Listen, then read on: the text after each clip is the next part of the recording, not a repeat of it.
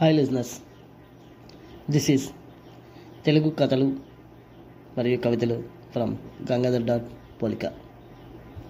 ఈరోజు నేను మీకు తెలియజేసే కథ హిమానందం.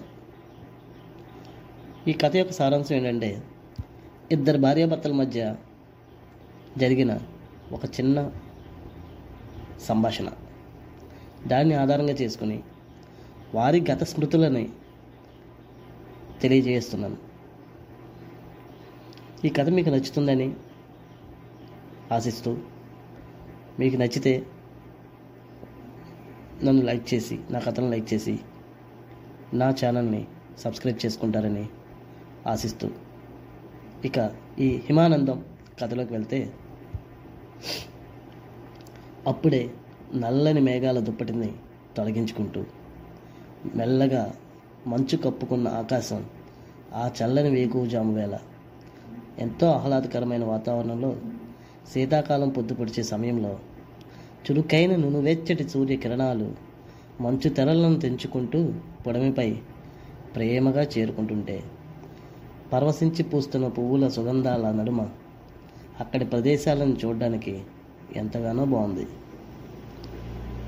ఆ ప్రదేశం ఎక్కడో కదండోయ్.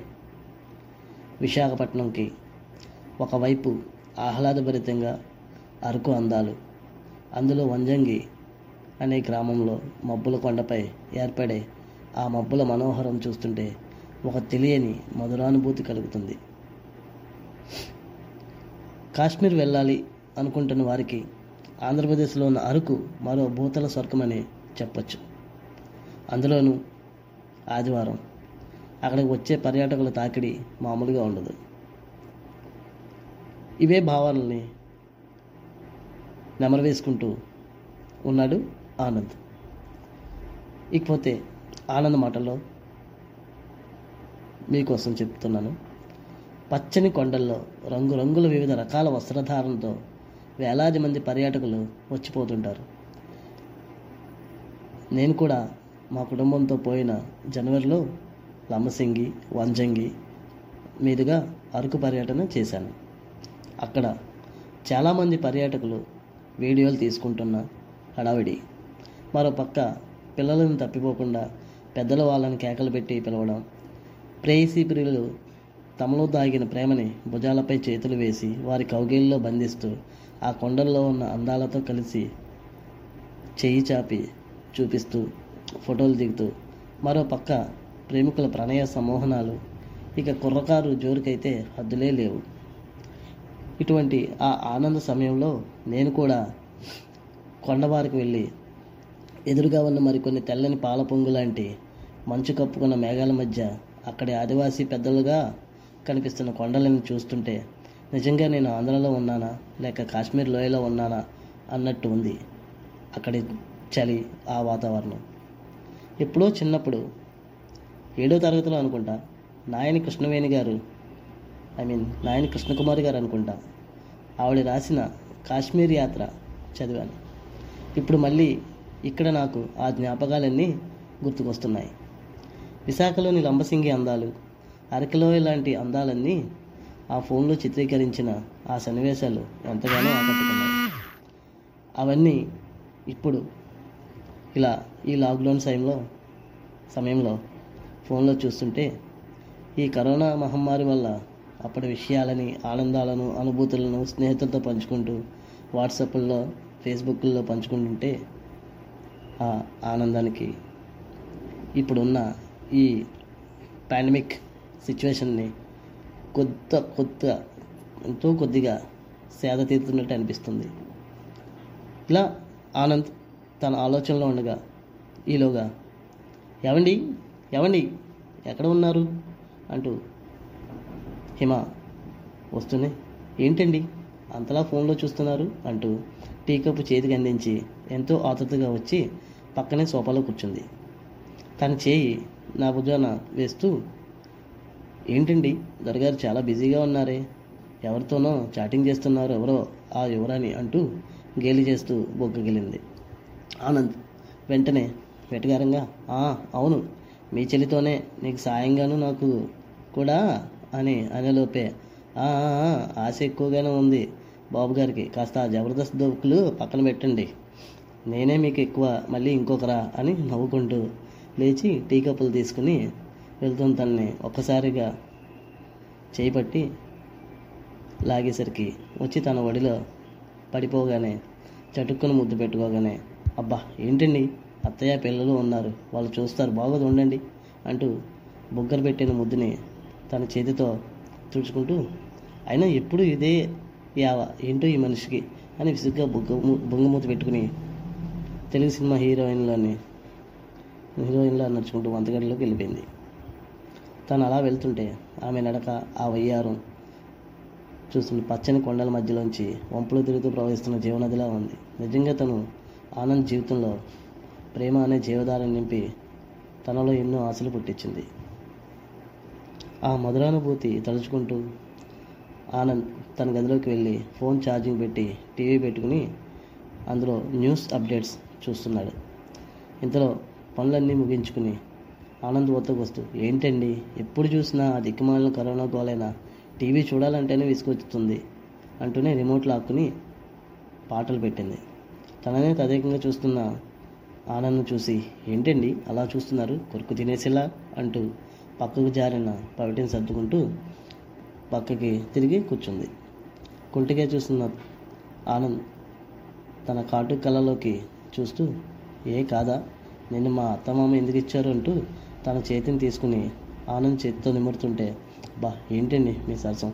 అంటూ తన చేతిని వెనక్కి లాక్కోబోయింది. మళ్ళీ గట్టిగా తనని పెనవేసుకుని ఎన్నాళ్ళైంది హిమ? మనం మనస్ఫూర్తిగా మాట్లాడుకొని.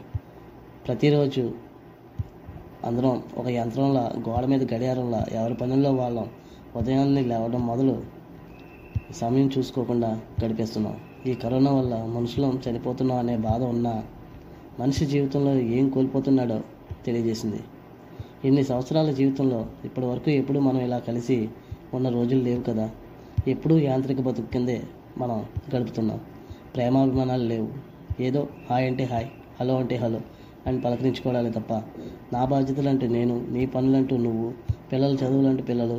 ఇలా ఉండడంతో ఇంకా అమ్మ నాన్నల్ని అత్తమామల్ని పట్టించుకున్న ఇదే లేదు. ఇంట్లో ఒక పెద్దవాళ్ళు అంటూ ఉన్నారు వాళ్ళతో మాట్లాడదాం అనే ఆశ ఏమీ లేకుండా ఆ ధ్యాసే లేకుండా మనం మన బతుకులు సాగిస్తున్నాం అంటే ఎంత విడ్డూరంగా ఉందో కదా అనుకుంటూ తను కూడా ఆ అవునంటూ తన నునిపైన బుగ్గలపై చేయి పెట్టుకుని అవునండి నిజమే. అని తన అనేలోపు ఆనంద్ తనకు చేరువై గోముగా తనని తన ఒడిలో చేర్చుకుని నుదుటిని ముడ్డు పెట్టుకున్నాడు. ఒక్కసారిగా కంగారు పడుతూ వదలండి ఎవరైనా వస్తే బాగుండదు. ఇంకా పిల్లలు అత్తయ్య వాళ్ళు పడుకోలేదు అంటూ పక్కకి జరిగి కూర్చుని రిమోట్ తీసుకుని చాలా మస్తు ఉన్న తనని దగ్గరగా తీసుకుని ఆనంద్ బాహువుల్లో బంధించి పిచ్చిదాన వాళ్ళందరూ అమ్మ చెప్పే కబుర్లు వింటూ చాలా బిజీగా ఉన్నారు. చూడు మా చిన్నప్పుడు విషయాలన్నీ పిల్లలకి ఎలా చెబుతుందో అని చూపించాడు. ఆనంద్ కౌగిల్లో గోముగా ఒదిగిపోయిన హిమ తలని నిమురుతూ ఈ ఆనంద్కి నువ్వే ఆనందమైన ఆహ్లాదమైన అన్నీ అని అంటుంటే హిమ ఏమండి ఈ కరోనా ఇప్పుడు అప్పుడే పోదా? పిల్లలు చాలా భయపడుతున్నారు. నాకు అప్పుడప్పుడు చాలా భయం వేస్తుంది తెలిసిన వాళ్ళు తెలియని వాళ్ళు ఎలా ఉన్నారో అని ఒకటే కంగారు వస్తుంది. ఈ సెల్ ఫోన్ పుణ్యమా అని ఏదో కొంచెం కొంచెం అందరూ మాట్లాడుకుంటున్నారు.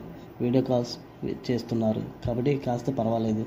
కానీ టీవీ ఛానల్స్లోనూ వీటిల్లోనూ అంతలా న్యూస్లో చెప్తుంటే ఎంతలా భయపడుతున్నామో కదా? ఇవన్నీ ఆలోచిస్తుంటే లోపల బెంగగా పుడుతుంది. అంది హిమ. మీరు బయటికి వెళితే అన్ని జాగ్రత్తలు తీసుకోండి. మీరే కుటుంబానికి ఆధారం. ఇలా అంటున్నానని ఏమీ అనుకోవద్దు అంటూ బోరుని ఏడుస్తూ ఆనంద్ ఒడిలో తలవాల్చి పడుకుంది. పిచ్చిదాన ఈ కరోనా గోలు వదిలిపోతే అందరం కలిసి మళ్ళీ అరకులో వెళ్ళాలి. అంటుండగానే అవునండి పిల్లలు కూడా చాలా ఇబ్బందిగా ఉన్నారు. ఎక్కడికి వెళ్ళడానికి లేకుండా ఎవరిని కలవడానికి లేకుండా ఉండని ఒకటే ఇబ్బంది పడుతున్నారు. ఒక్కసారిగా జీవన విధానం మారిపోవడం వలన ఏమో మనుషుల్లో చాలా మార్పులు వస్తున్నాయి అంటూనే తన తొడపై తన తలవాల్చి పడుకుంది.